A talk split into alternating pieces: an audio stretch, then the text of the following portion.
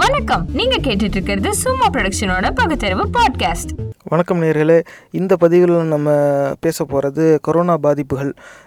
இப்போதைக்கு தற்போதைய நிலவரம் என்னென்னா ஏழு லட்சத்தி இருபத்தி மூணாயிரத்தி எழுநூ எழுநூற்றி நாற்பது பேர் பாதிக்கப்பட்டிருக்காங்க. ஏழேகால் லட்சத்துக்கு போயிருச்சு மொத்த எண்ணிக்கை. மரணமடைந்தவர்கள் எண்ணிக்கை வந்து முப்பத்தி நாலாயிரத்தி இருபத்தி ஆறு முப்பத்தி நாலாயிரத்தை கடந்துருச்சு. நூற்றி எழுபத்தி ஏழு நாடுகளுக்கு கொரோனா வைரஸ் பரவிடுச்சு. கிட்டத்தட்ட உலகம் முழுக்க இது போயிடுச்சு. இந்தியா நிலவரம் என்ன அப்படின்னு பார்த்தா, இப்போதைக்கு வந்திருக்க புள்ளி விவரம் வந்து மொத்த நாட்டிலையும் சேர்த்து ஆயிரத்தி எ எழுபத்தி ஓரு பேர் பாதிக்கப்பட்டிருக்காங்க. இருபத்தி ஒம்பது பேர் மரணம் அடைஞ்சிருக்காங்க. நூறு பேர் குணமாகி வீட்டுக்கு போயிருக்காங்க. இதுதான் எண்ணிக்கை. இப்போ இப்படி இருக்குது. ஏன்னா இதுக்கு இது வந்து புள்ளி விவரம் சொல்லுது. இது வந்த தகவல், வராத தகவல் என்னென்ன இருக்குங்கிறது நமக்கு தெரியாது. இதில் இப்போ இன்றைக்கி நிலவரம் சென்னையில் வந்து கடைகள் எல்லாமே மூடப்பட்டு தான் இருக்குது. ஒரு சில இடத்துல தான் அந்த மளிகை சாமான், உணவுப் பொருட்கள் விற்கிற கடைகள் இருக்குது. அந்த கடைகள்லேயும் சாமான் ரொம்பவே கம்மியாக இருக்குது. அரிசி மட்டும்தான் வந்து இறங்குறத பார்க்குறோம். கடைகளில் மற்ற பருப்பு, மற்ற மளிகை வகைகள் எல்லாமே வந்து ரொம்பவும் கம்மியாக இருக்குது.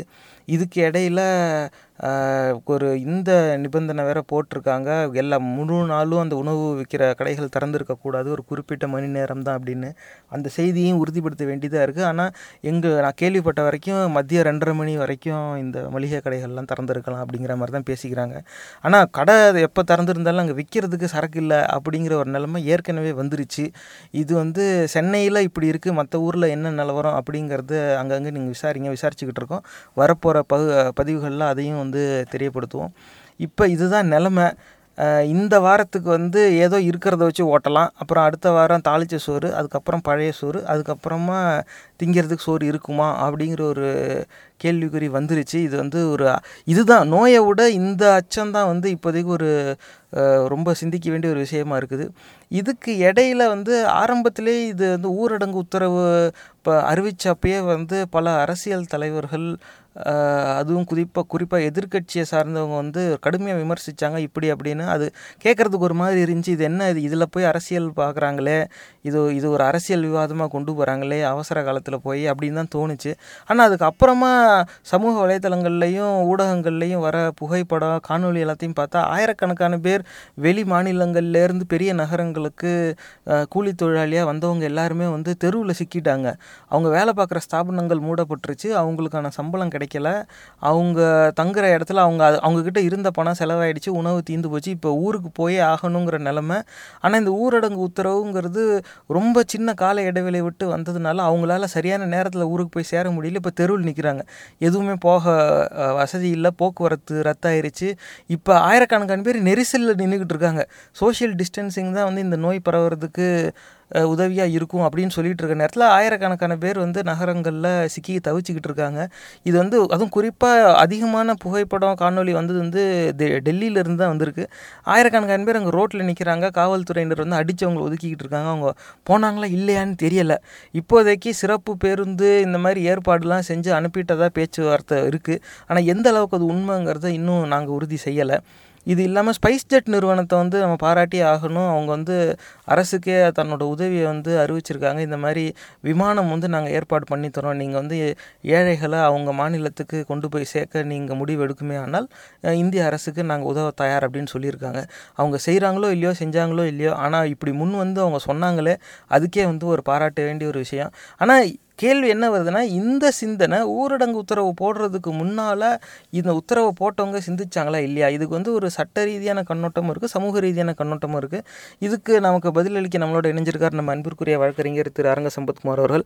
வணக்கம் வழக்கறிஞர் அவர்களே. வணக்கம். வணக்கம். நீங்கள் சொல்லுங்கள், இதை வந்து இப்போ எப்படி புரிஞ்சுக்கிறது? ஆயிரக்கணக்கான கூலி தொழிலாளிகள் வந்து ரோட்டில் சிக்கிட்டாங்க. சோறு இல்லை, போக்குவரத்து இல்லை, நடந்தே வீட்டுக்கு போகிறேன்னு முயற்சியில் ஒரு தொழிலாளி இறந்தும் போயிட்டான். நடைமுறைப்படுத்துகிற சட்டம் என்பது இன்றைக்கி சரிதான். டிஸ்டன்ஸ் வைக்கணும், ஒன் ஃபார்ட்டி ஃபைவ் போட்டு எல்லாரையும் தடுக்கணும்னு சொன்னான். ஆனால் அமெரிக்க பல்கலைக்கழகத்தில் ஒரு ஆய்வு வெளியிட்டிருக்கிறாங்க. ஆனால் அந்த பல்கலைக்கழகம் மறுத்திருக்கு. இருந்தாலும் அந்த ஆய்வு என்ன சொல்லுதுன்னு சொன்னால், ஏப்ரல் இறுதியில் மே மாதம் இடையிலலாம் பார்த்திங்கன்னா குறைஞ்சது இருபத்தஞ்சி லட்சம் பேர் இந்தியாவில் பாதிக்கப்படுவார்கள் அப்படின்னு ஒரு அறிக்கை சொல்லுது. கேட்கவே பயமாக இருக்குது. இந்த சூழலில் இப்போ சே இதில் டெல்லியில் பார்த்திங்கன்னா ஆயிரக்கணக்கான பேர் ரோட்டில் நிற்கிறாங்க. நாடு எடுத்திருக்கிற இந்த முடிவு வந்து ஒரு காலம் தாழ்ந்து எடுத்துட்ட எடுத்து விட்டார்கள் அப்படிங்கிறதான் அதில் இருக்கிற கருத்தே. எதிர்கட்சிகள் கூட முதல்ல எடுக்க சொல்லியிருக்கலாம். எதிர்கட்சிகள் குறை சொல்கிறாங்களே தவிர இருக்கிறவங்களுக்கு எப்படி உதவி செய்கிறதுன்னு பார்க்கணும். எல்லாத்தையுமே பாலிடிக்ஸ் பண்ணிட முடியாது. ஆனால் இவங்க இன்னும் முன்னாடி எடுத்துருக்கலாம், நீங்கள் வந்து முன்னாடி எடுக்கலை அப்படிங்கிற ஒரு குற்றச்சாட்டை பெருசாக சொன்ன மாதிரி தெரியல. ஆனால் நம்ம இப்போ பொறுத்தவரையில் எடுத்தாங்களே, குறைந்தபட்சம் இப்போயாவது எடுத்தாங்களே, இனி என்ன செய்கிறது, நடந்ததை விட்டுட்டு நடக்க போகிறது என்னன்னு பார்க்கணுங்கிறதான் நம்முடைய அறிவுடைமையாக இருக்கும்.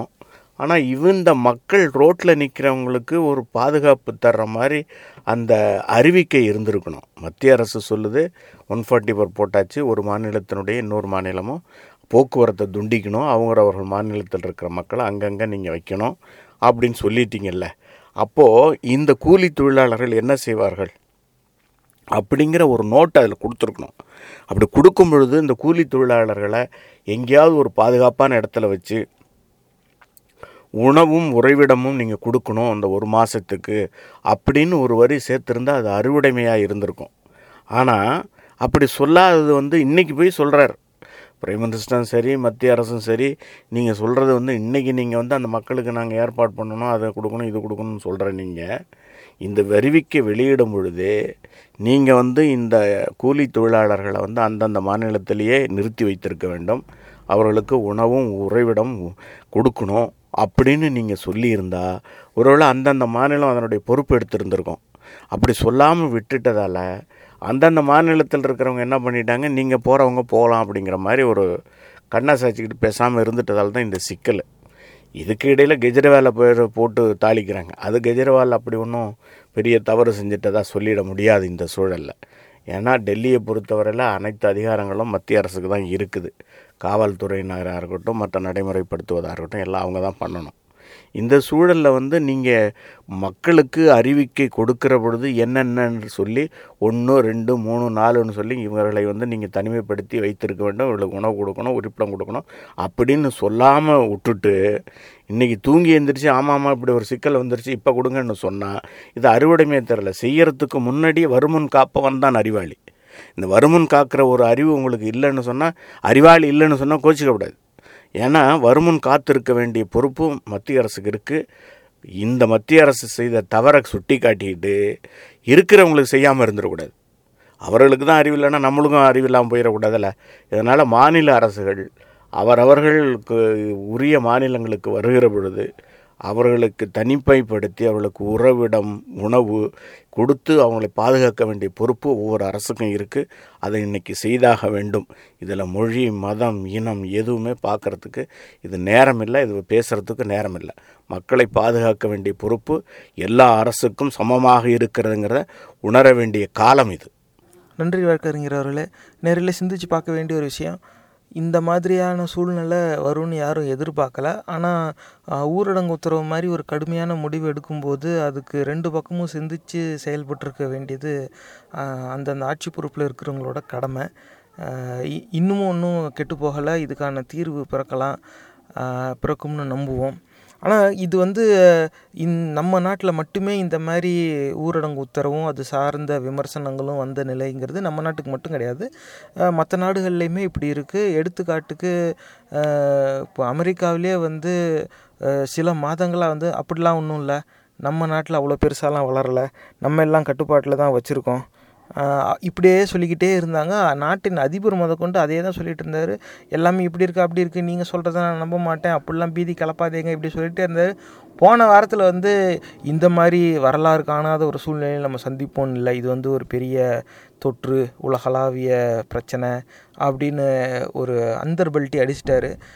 இது அவங்க அங்கே வந்து இதே தான் சொல்லிட்டு இதை தான் நாங்கள் பல மாதமாக சொல்லிக்கிட்டு இருந்தோம், இப்போ வந்து சொல்கிறீங்க. ஏன்னா தொற்று ஆரம்பித்தது சைனாவில் அப்படின்னு சொல்லிக்கிறாங்க, ஆனால் இப்போதைக்கு அதிகமாக பாதிக்கப்பட்டவர்கள் இருக்கிற நாடு அமெரிக்கா.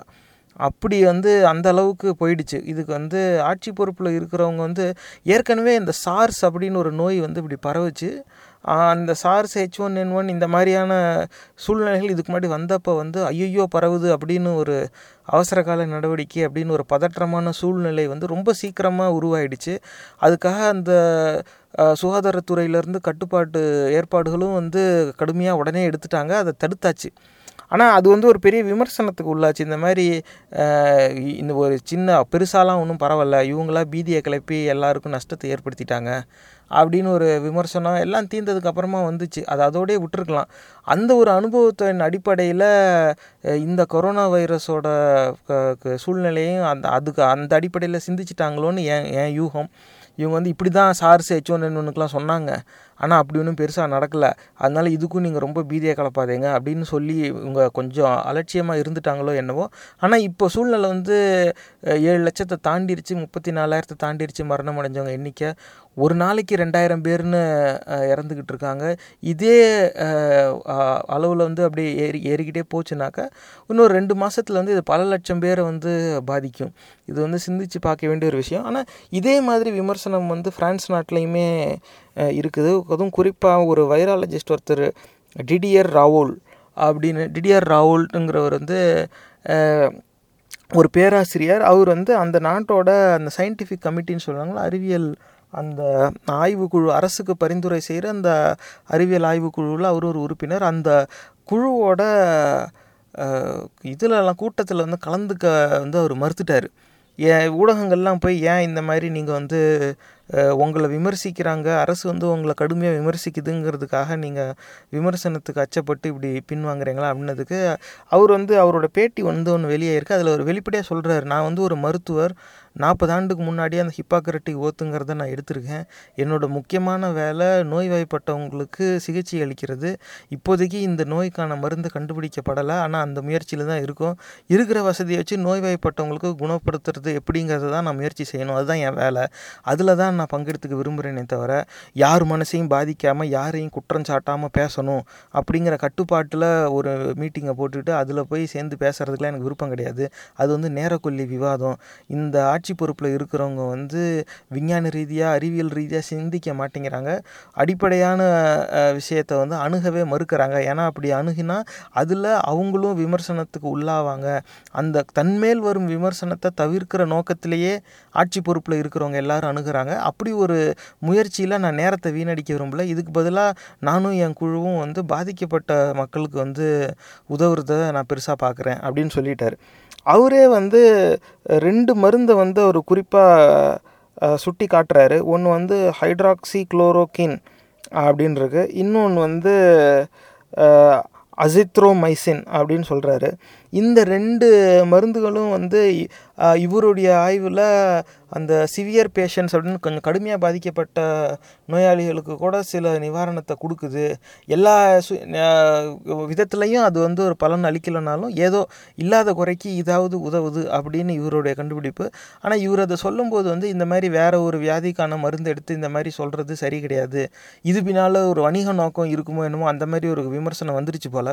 அது வந்து இவருக்கு அதில் ஏற்புடையதாக இவருடைய எண்ணம் இல்லை. இவருடைய கண்ணோட்டம் என்னன்னாக்கா எதுவுமே இல்லை, இல்லாத குறைக்கு இந்த மருந்து தான் ஏதோ உதவுது, இதை வச்சு தான் முயற்சி செஞ்சுக்கிட்டு இருக்கோம், இந்த திசையில் அணுகி இந்த மருந்தை வச்சு மேலும் முயற்சி எடுத்தால் ஏதாவது ஒரு தீர்வு பிறக்க வாய்ப்புண்டு, அதுக்கு இந்த வகையான மருந்துகள் வந்து நாடு முழுக்க கிடைக்க ஆட்சி பொறுப்பில் இருக்கிறவங்க ஏற்பாடு செய்யணும்.